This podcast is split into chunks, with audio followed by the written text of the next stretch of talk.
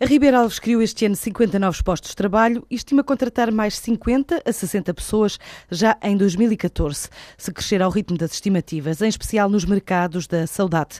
O grupo está a apostar no Brasil com a entrada de um novo produto, o bacalhau de molhado, sem pele e sem espinhas, o que a juntar ao aumento do consumo em Portugal permitiu à empresa um crescimento nos últimos 12 meses e até agora na ordem dos 20%. Até ao final do ano, a Ribeira Alves estima faturar mais 7 milhões do que em 2012, atingir atingir um volume de negócios total na ordem dos 145 milhões de euros. O ramo alimentar tem crescido a um ritmo de 6%, enquanto a Ribeira Alves diz crescer a um ritmo de 10%.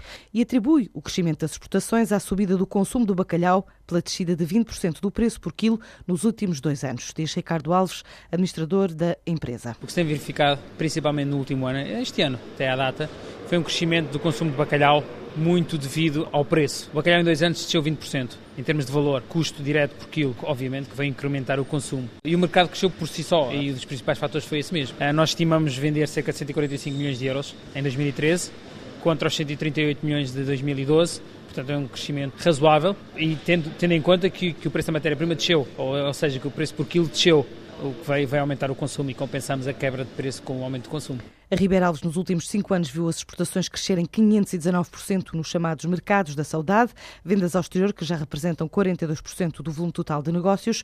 O Brasil é o segundo maior mercado onde está a introduzir este novo produto, o bacalhau de molhado, sem pele, sem espinhas, o que levou a um investimento na estrutura da empresa e à criação de meia centena de postos de trabalho. O Brasil é o nosso segundo melhor mercado, a seguir a Portugal.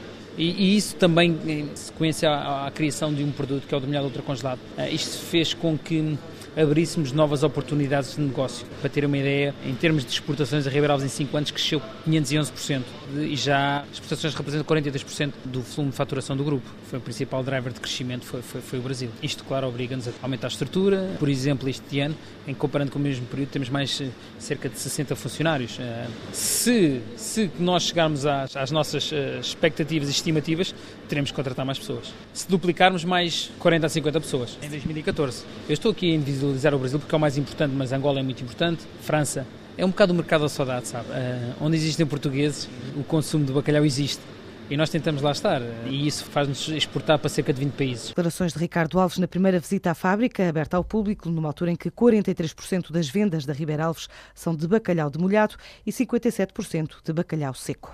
No topo da atualidade, a luz verde ao Banco de Fomento, o Governo aprovou hoje uma resolução que cria a Instituição Financeira de Desenvolvimento para começar a funcionar no final do primeiro semestre do próximo ano. Para o Executivo, a ideia é melhorar as condições de financiamento da economia no que diz respeito às pequenas e médias empresas empresas. Já o intervalo do preço das ações dos CTT Correios de Portugal a colocar no mercado no âmbito do processo de privatização da empresa vai ser comunicado à CMVM na próxima segunda-feira. A privatização do CTT foi um tema tratado no Conselho de Ministros de hoje, mas não terá ficado fechado. O roadshow que está a ser feito junto dos potenciais investidores só termina amanhã, motivo pelo qual o intervalo do preço das ações só vai ser decidido pelo Conselho de Ministros durante o fim de semana, por via eletrónica, assim explicou Marques Guedes aos jornalistas, adiantando que o intervalo do preço das ações do CTT vai ser comunicado logo às nove da manhã e será publicada a resolução do Conselho de Ministros, ainda durante o dia de segunda-feira, por forma a que os passos seguintes da operação se possam iniciar logo na terça-feira.